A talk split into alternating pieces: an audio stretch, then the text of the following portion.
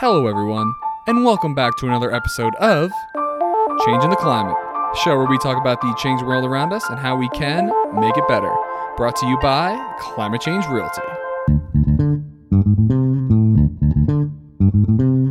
The only real estate brokerage that donates 50% of its net commissions to 501c3 nonprofit organizations dedicated to fighting climate change. All right. Hello, hello, everybody, and welcome to season four of Changing the Climate. Happy 2022. I'm really excited to be kicking this season off with a very special guest, Mr. Jeff Weber. Jeff, thanks so much for being here. Thanks for being the first guest of season four. Hey, thanks, Ethan. I'm excited for this, and uh, congratulations on three successful seasons. Hopefully, we can make it a fantastic fourth. I'm sure we will. And what better way to get started when with a classic climate scientist? So, Jeff, if you could tell me a little bit about who you are and how you got to be doing what you're doing, I would really appreciate it. Sure. My name is Jeff Weber, and I work at the National Center for Atmospheric Research. Uh, my first degree in college was in finance. I did a few things with that, but my graduate work is in Arctic climate and remote sensing. And so in the 90s, I was working for NASA, uh, installing automated weather stations on the equilibrium line of the Greenland ice sheet to try to determine the mass balance changing of the ice sheet. Um, those stations and those towers are still in existence today, and we're still collecting real time data. So, what what happened, man? You went from studying money to studying ice. What what initiated that? Yeah, well, you know, I thought there's a, a greater purpose in life other than money. And uh, I feel that climate change is probably society's biggest problem that we're currently facing. and so, as my small contribution to uh, the planet and society, I'm trying to do my best to figure out what's going on with this climate and how we can uh, get humanity and society through it. Right on. And how did you end up studying in the Greenland ice sheet? Well, uh, here at CU, my scientific advisor, Konrad Steffen, may he rest in peace, he died on the Greenland ice sheet uh, two years ago. Wow. Um, his whole core of science was on the Greenland ice sheet. And Greenland, as well as Antarctica, are the big bastions of ice on the planet. And so, if we can monitor what's going on on the Greenland ice sheet, it's a, a harbinger or a bellwether of what else is going on on the planet. And the Arctic is amplifying climate change much more than anywhere else on the planet. So, studying Greenland makes a lot of sense when we're looking at climate change.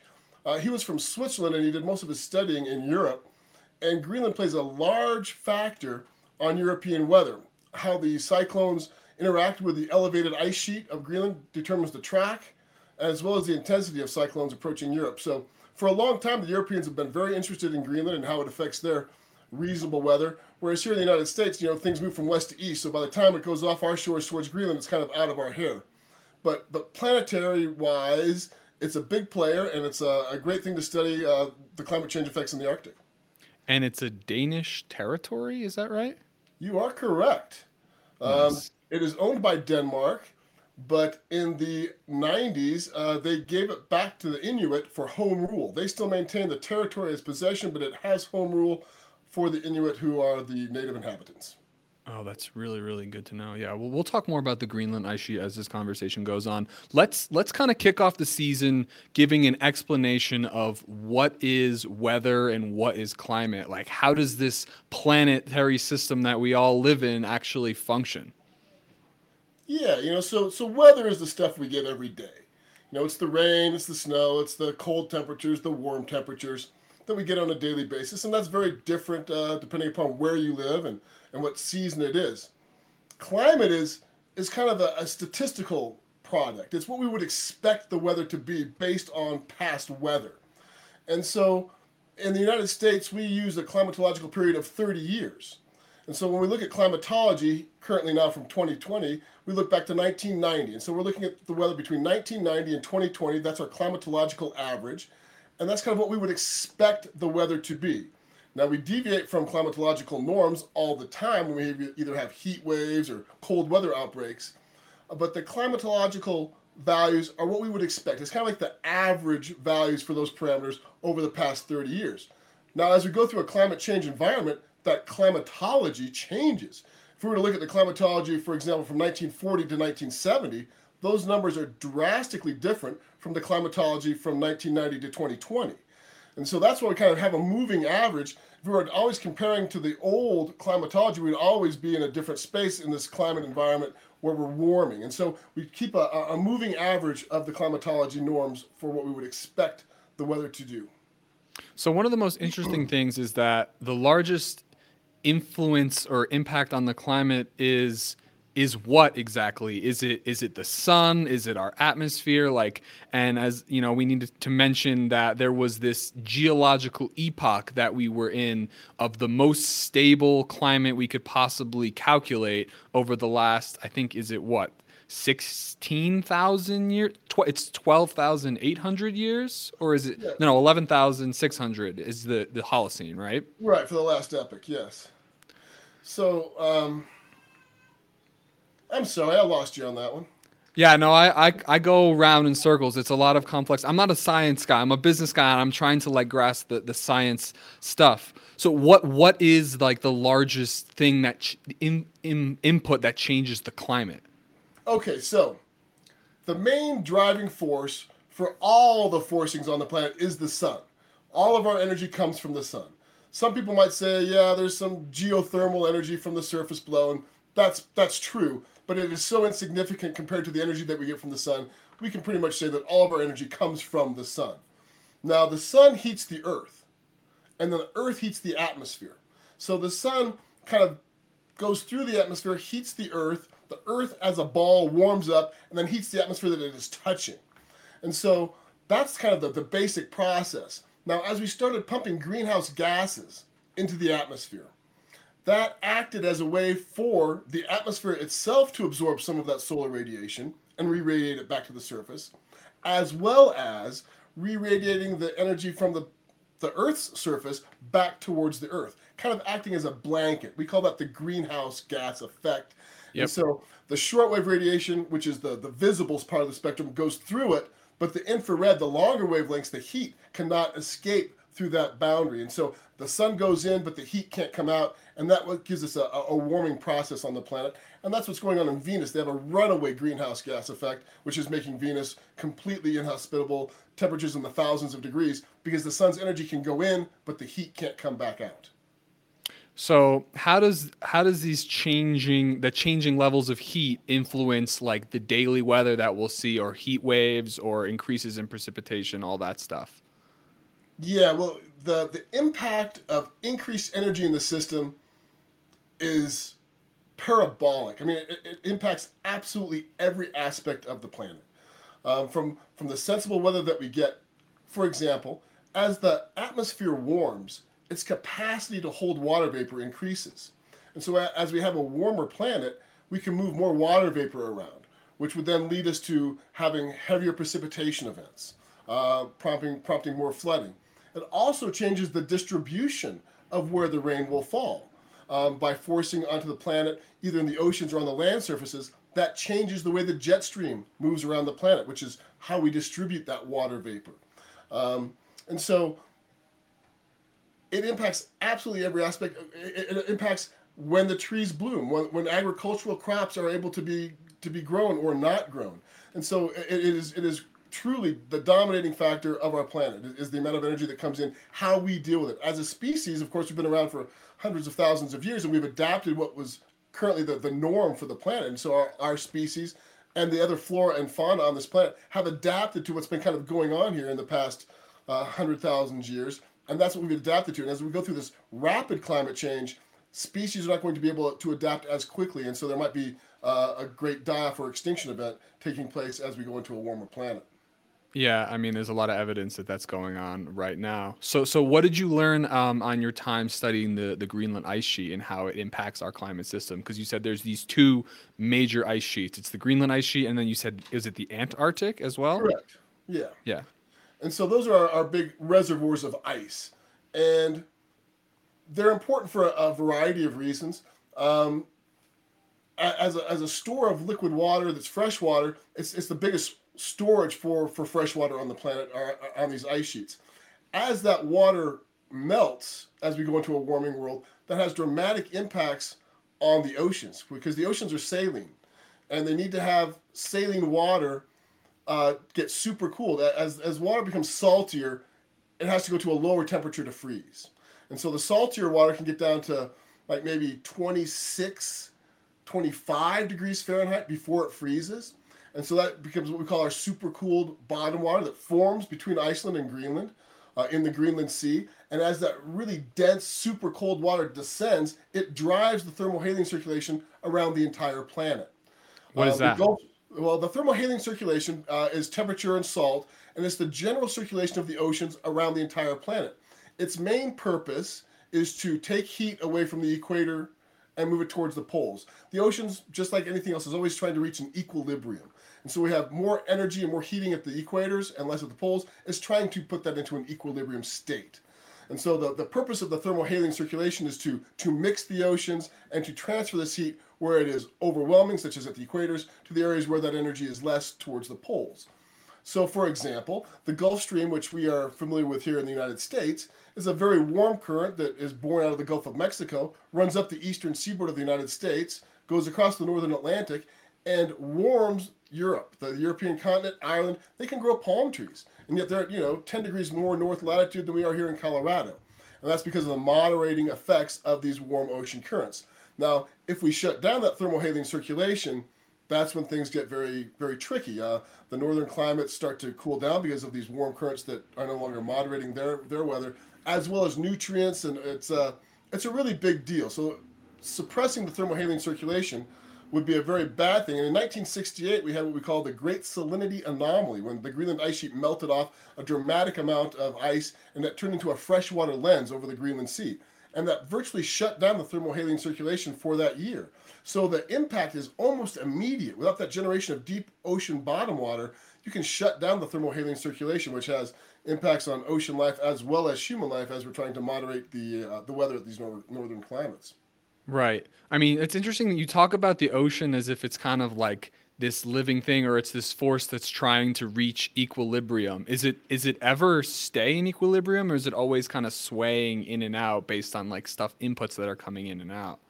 Yeah it, it never is static because it's always getting either additional forcings near the equator or or cold uh, from the pole where the, in the winter nights uh, when there is no insolation into the into the polar regions.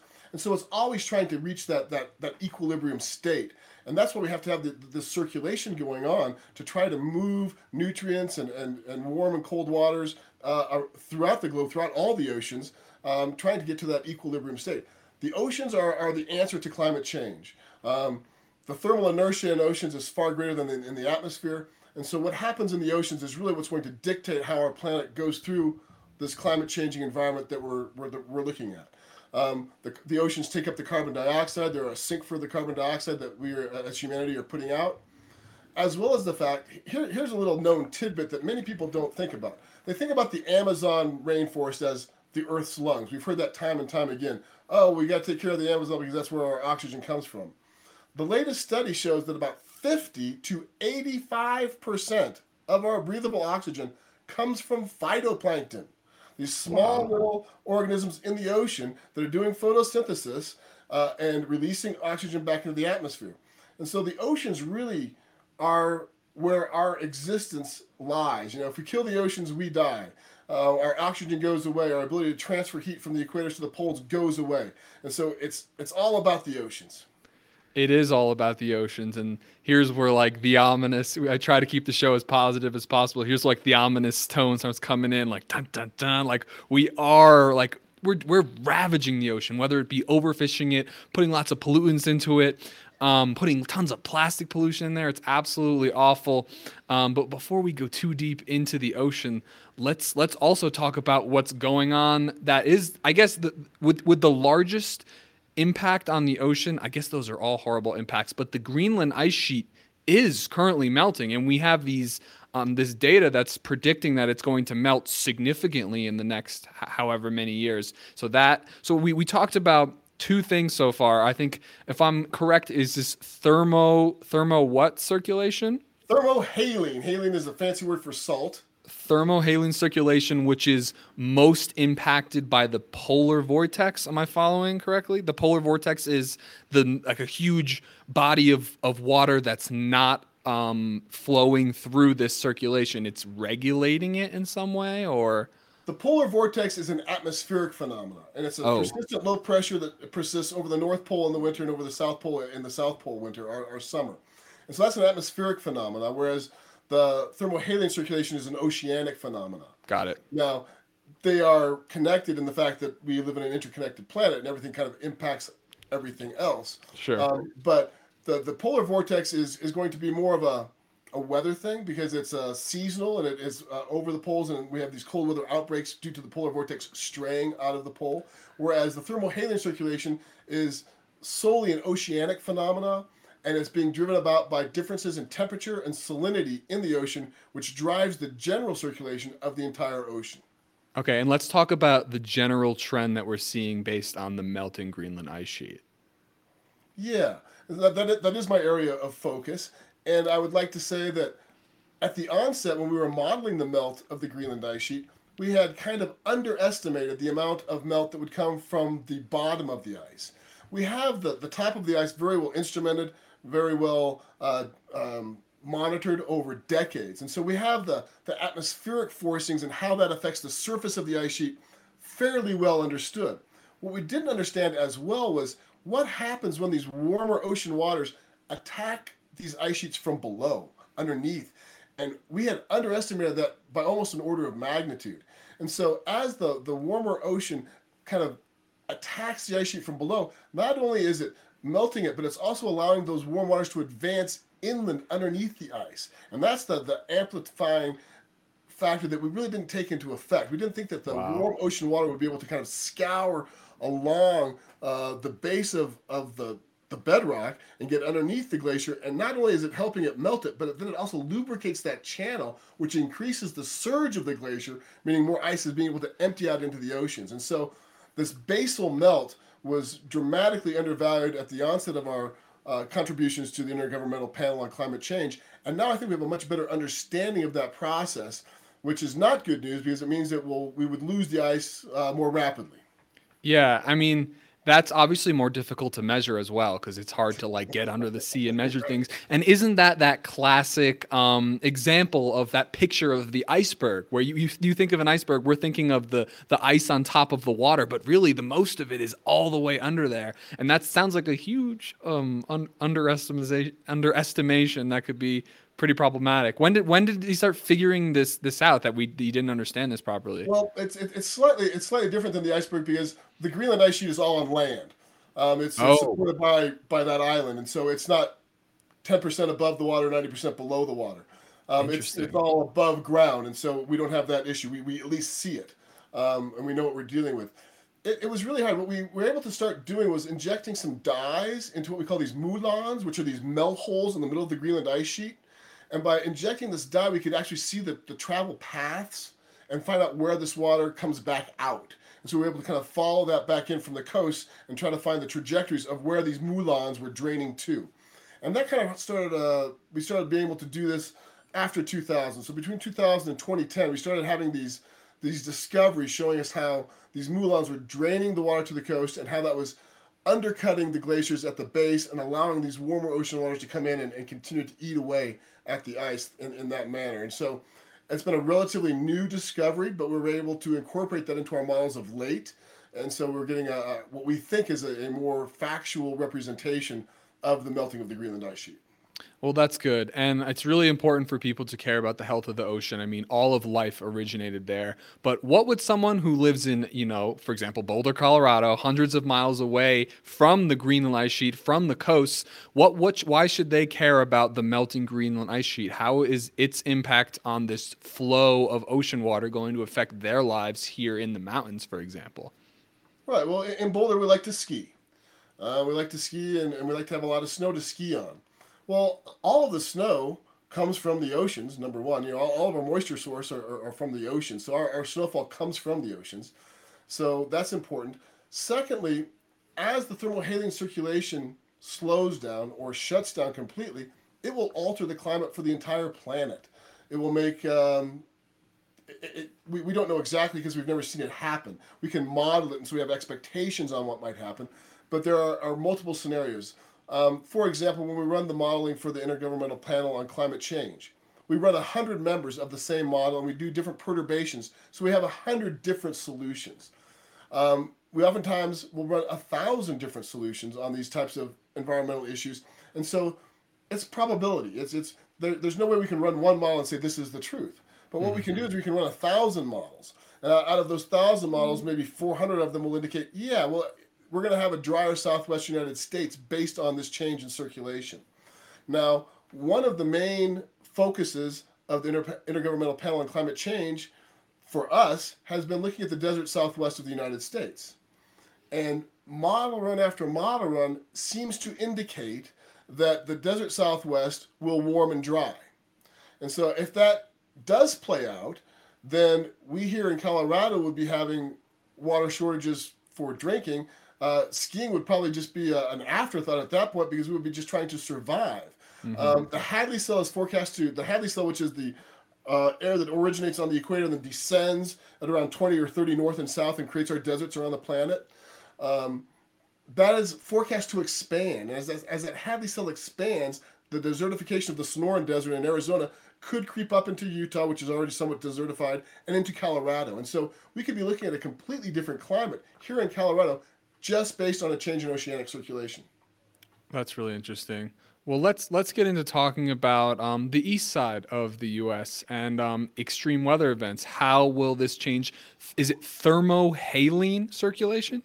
It is thermohaline. I remember from from Earth science class. It's, it's coming back to me. Um, how does this affect like extreme weather events or like hurricanes and tornadoes and stuff like that? Sure. Or what uh, what are those at all? Like why why do they even happen to begin with? Well, the hurricane's main function is similar to the thermohaline circulation in that it is trying to take excess heat from the equators and take it to the poles. That is the function of the hurricane to distribute the heat where there's too much and take it to where there's not enough or where there's not as much. And so that's the that's the hurricane's function on this planet. Now, as we go into a warmer planet, there's a variety of beliefs on what's going to happen with hurricanes.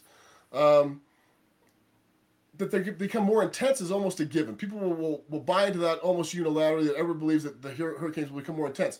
Whether or not they become more frequent is a conversation that has got uh, two sides that are very well positioned. Um, what drives the big difference, uh, what, what drives the power of the jet stream and of these things is the difference in temperature between the poles and the equator. So as the poles continue to warm more rapidly than the equators, that temperature difference between the poles and the equators kind of diminishes and, and, and gets less. And so that weakens the jet stream. Uh, and so as we have a warmer environment with a weaker jet stream, and the warmer environment can carry more water, and the storms are moving more slowly, that really looks at, at flooding scenarios. And so I think what we're really going to be looking at um, really ways to try to mitigate flooding. Flooding will be at incredibly new levels. Uh, current city drainage systems will become overwhelmed because they were built with an old idea on what superstorms are. And as we have a warmer planet and a slower jet stream, these storms will dump significantly more water. And um, so it's going to be an issue, yes.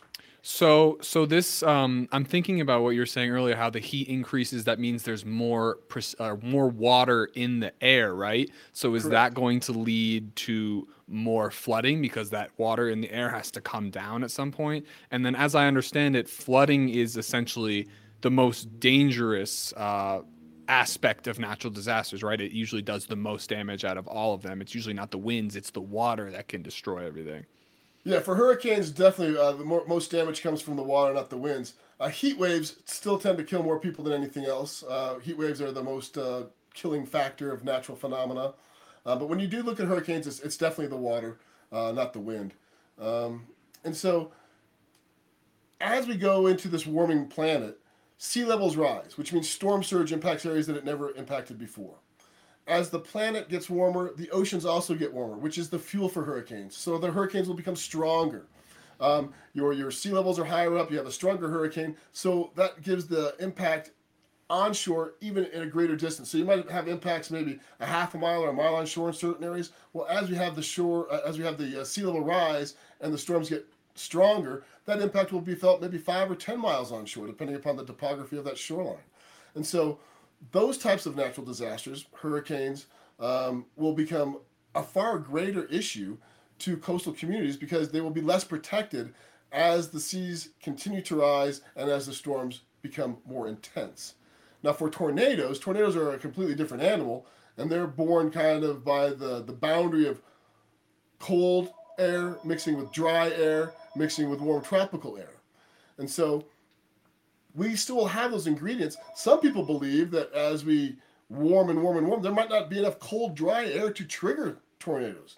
I, I, don't think that's the case because the Rocky Mountains are a tremendous source of cooler, drier air as it comes off the 14,000 foot peaks, interacting with that warm moisture in the um, Gulf states and the Gulf of Mexico. That's what drives the tornadoes. And so I don't see a huge change in tornado frequency or intensity because of climate change, but hurricanes, I definitely see a change in their intensity and maybe more frequent, but maybe not. They might just stay at the same numbers, but the intensity will definitely be greater.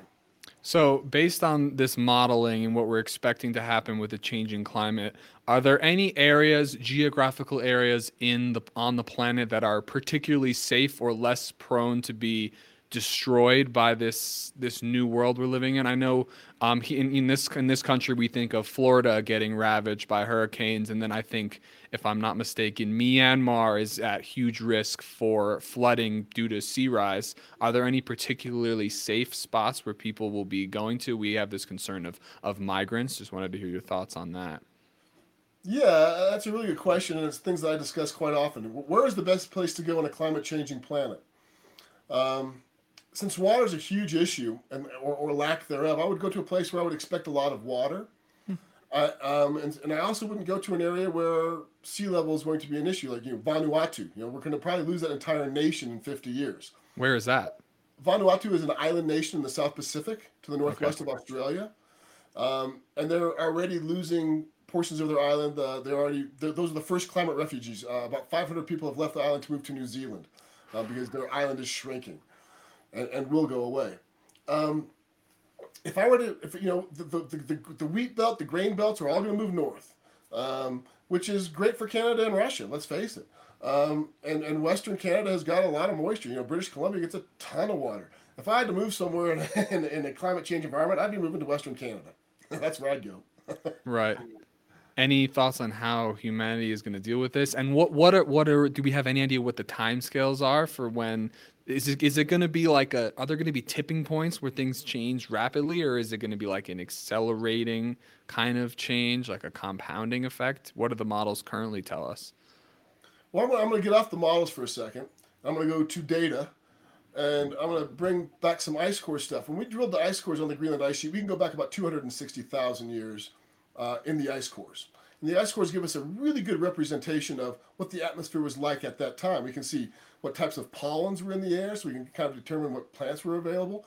And we get oxygen isotopes. There's O16 and O18, and they are varying by what's going on in the temperatures of the oceans. And that's how we can determine kind of what's going on in the oceans as well by looking at this difference of oxygen isotopes in these ice cores. But one of the most interesting things that we found in these ice cores is that climate change, as we've seen many times in the past, is not a linear function. It doesn't just gradually change over time what we're seeing in these ice cores is that climate kind of gets into an equilibrium state. You have additional forcings that take place in one way or another, and then you have about a two to three decade period of chaos, and then you go back into another equilibrium state. I hypothesize that the bizarre weather that we've been seeing over the past 10, 20 years is part of that chaotic state between climate equilibriums. Um, we have seen a dramatic change in reasonable, sensible weather over the past couple of decades. We've set all sorts of records for uh, drought, for wildfire, um, cold temperatures, warm temperatures. All of these extremes are coming into play. And so I say that we are in this point in time on this planet where we have so much additional forcing, greenhouse gases and so on, that we're we're in a changing planet and we're going to find a new equilibrium sometime in the next 10 or 15 years and, and then we'll be in a new equilibrium state and so what that new equilibrium state will be is uh, is what we're trying to model and that's when we bring in the modeling efforts and there you know I'm an observationalist. I, I, like to go out and I like to collect data. I like to analyze data. Mm-hmm. Um, you can't collect data in the future though, so that's when you have to fall back and use models for the, for that for that task. And they're right. great for that purpose, but um, it's still a model, and it's it's not data. It's model output, and it's only as good as the model is created, and it's only as good as the knowledge that we currently had when we made that model. And so it's good to get an idea of, well, if, if we change this, what are the downstream impacts in certain locations? And that's a really useful example of the models. But to regard them as truth, or to say, well, this model indicates that by 2050 we'll have an ice-free September in the Arctic, and by 2100 it'll be completely ice-free all year long. Eh, I, I don't throw as much weight into that. I, I maybe those are trends, but let's not throw some absoluteness into those model outputs. Yeah, I mean, let's not throw absoluteness into anything. That's that's the way I like to live. but um, uh, you talk about this chaotic period where there's rapid change. Isn't that so? The way I, I understand it, I'm obviously very minimal understanding of how the entire um, climate system works or just the biosphere itself. But um, isn't it usually like there's a big intense input that would change the entire system. For example like an extra extraterrestrial impact like what happened 65 million years ago that put that took took out the dinosaurs. Isn't it usually something or like a giant volcanic interrupt uh, eruption that creates this? And then in this example we're pumping a bunch of gas into the atmosphere and that's what creating this chaotic state. Am i kind of in the in the right wheelhouse here? You're exactly right ethan. There's something that perturbs the current static state of the climate, whether right. Any of those examples that you mentioned would do such a thing. And, and in our case, it is the amplification of greenhouse gases into our atmosphere. Right, right, right. Very interesting. Um, so, how is? I mean, I just wanted to, to talk a little bit about the, the like the vulnerability of where I'm, I'm, from New Jersey. So, I mean, I, I lived I lived through. I mean, I lived through Sandy. It was it, the power was out for a while. Um, they're particularly vulnerable because of sea level rise on the East Coast, right? And that will increase the hurricane intensity. Um, anything they can do to prepare for, for, that kind of thing, or is that is that right? It, it is right because the Northeast United States is more susceptible to sea level rise than just about anywhere else on the planet. Something that and another thing to bring on is that sea level isn't sea level. You know, everybody thinks well, sea level is just this flat value and it's the same across the planet. Well, it's not. Um, the Atlantic gyre, which is the oceanic circulation in the Atlantic basin, the North Atlantic basin, goes clockwise. And due to the nature of its circulation and the bathymetry, the, the, the topography of the ocean floor, New York, New Jersey, Boston will see a two to three times greater sea level rise than Florida. Oh, wow. So the same coast is the same ocean, but due to the way that the, the ocean's waters circulate in that North Atlantic gyre, that puts the forcings more onto the northeast U.S. coast. And so New York, Philadelphia, Boston are all really poised to have a dramatic sea level rise as this takes place. And these cities that are old, they were bought, built right along the seaboard. And so for that reason, that, that they're old, they were brought right to the coastline, and they're most susceptible to any anywhere else on the planet. The, the, the amplification of sea level rise is the worst on the northeast United States. They're going to experience it more dramatically and, and sooner than anybody else. And so it's a real concern. I, I don't know what the answer is. You know, you can only build a seawall so high, you know, and for so long. Um, I, I, can envision a time 100 years down the road where, you know, a lot of New York has moved inland. Um, I, I, just don't know how else to stop it. You know, I, water has got too much mass. You just can't build a wall and expect to hold the ocean back.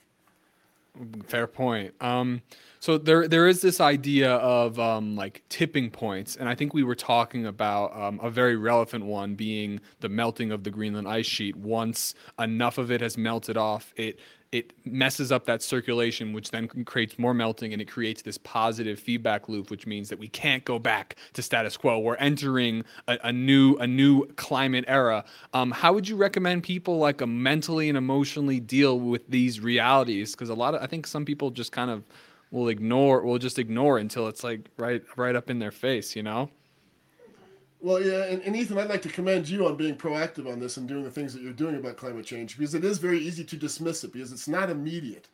And um, the thing is, though, is, is, that it's very real. You know, people, ask, you know, I, I, hear people saying, "Well, do you believe in climate change?"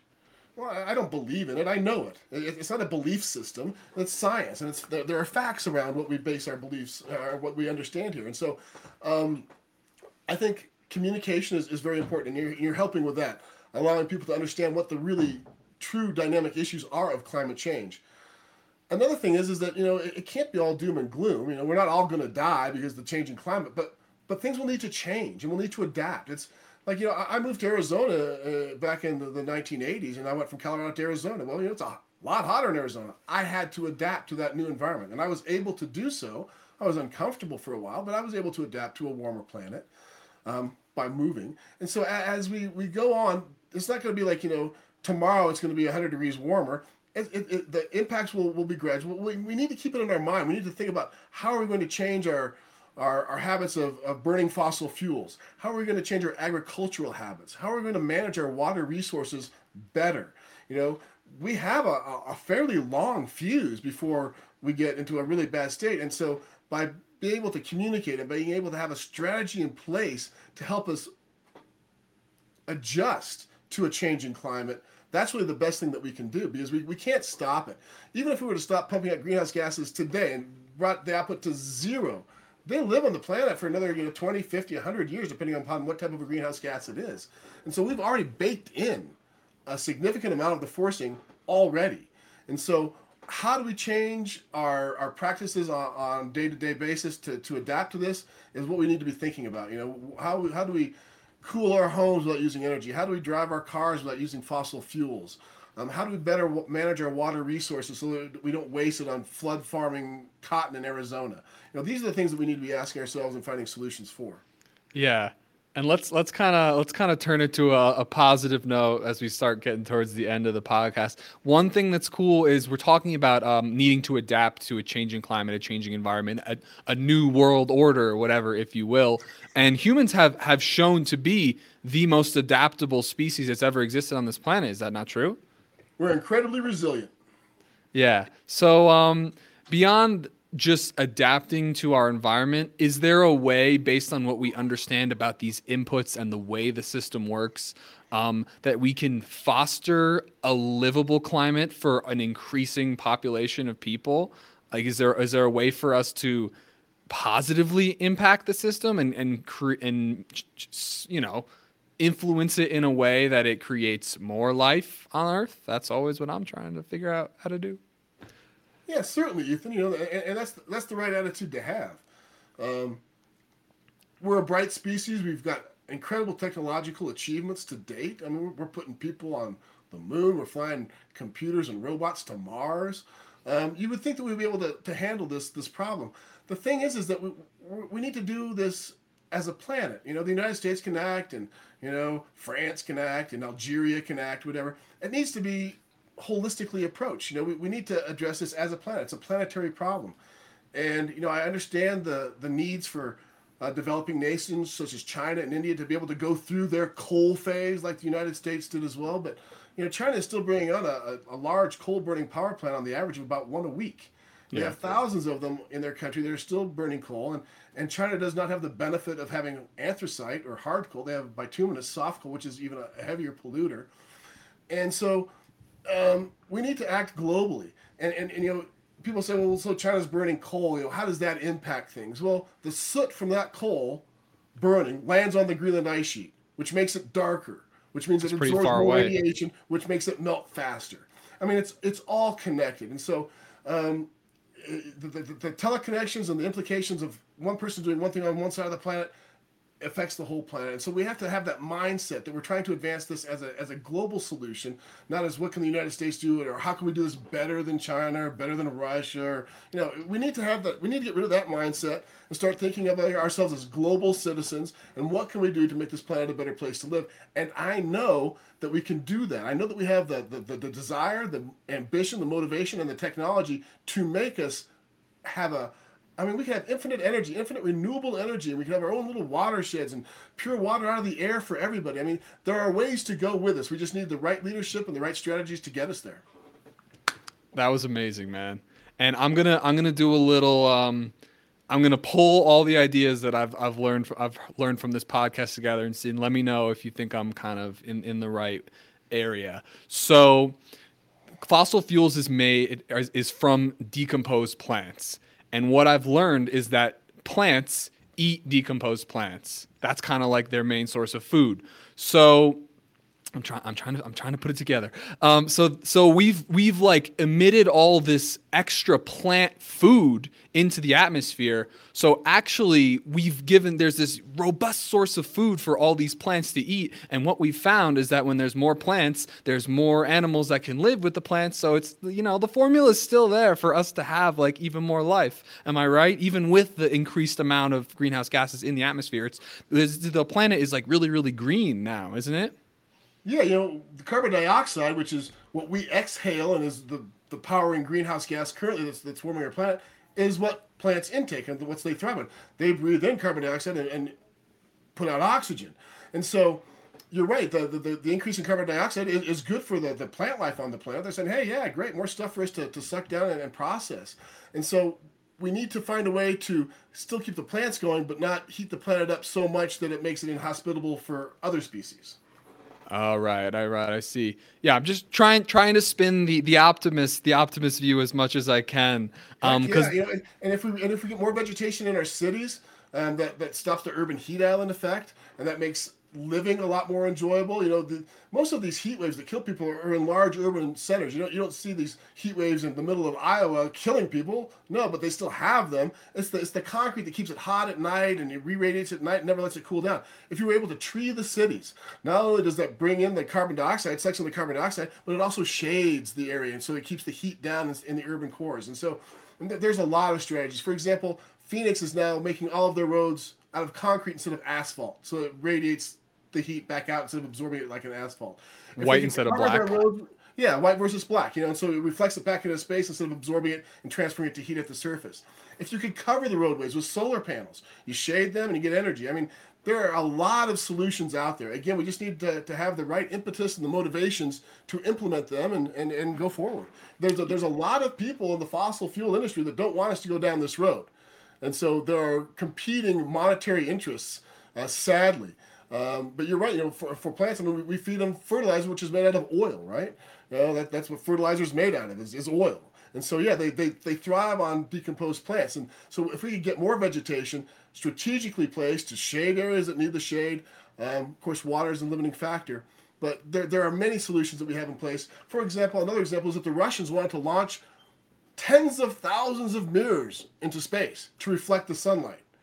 It's like, well, you know, I, I, like I like the way the Russians think big. They always have these big ideas, uh, but the implications of putting tens of thousands of objects into a low Earth orbit has a lot of other implications as well. So I don't think we'll be going down that path. Uh, or putting iron filings in the southern oceans to get more phytoplankton to bloom to take in more carbon dioxide and release more oxygen. There, there's a lot of ideas floating around out there, and I suspect that as they get peer reviewed and, and discussed among scientists, we'll come up with some good ones and we'll uh, march forward to victory on this planet. I, I couldn't agree more. I think there's this kind of sentiment swirling out there in the ethos that we're destroying this one chance we have for life. But it's such a robust system, and there's all these different inputs out there. And no matter what we put in, it still seems like this formula for life is here, and it's just so amazing. But uh, yeah, Jeff, great, great having you on the show today, man. I really appreciated hearing your perspective. Um, what advice? I mean, you've kind of sprinkled it into the last five minutes, but like, what advice do you have for uh, young people in particular who are passionate about science and want to foster this more beautiful world? Hey, you know, if, if you're young and you're interested by this topic, um, become an Arctic climatologist or a climatologist or an atmospheric scientist. You know, we need people in the sciences who have the passion to save this planet. And I encourage you to go down that path. It's been a great career for myself. I really enjoy it. And uh, it's rewarding in the fact that you're helping other uh, planetary citizens get on with their lives in a, in a productive way. So um, it, it's, it's not a death sentence. We will work our way through this. We need the brightest and smartest minds to be dedicating themselves to this topic. And so get on board with us, come work at UCAR NCAR, and join the atmospheric scientist team, and we'll, we'll solve this problem. Join the atmospheric scientist team, and together we will all solve this problem. Absolutely. Jeff, thanks so much for coming on, man. Really appreciate it. Ethan, thank you so much. I appreciate your work that you're doing. Keep up the good work, and uh, more power to you, my friend. You got it, man. All right, everybody welcome back. See you, see you for the rest of the year.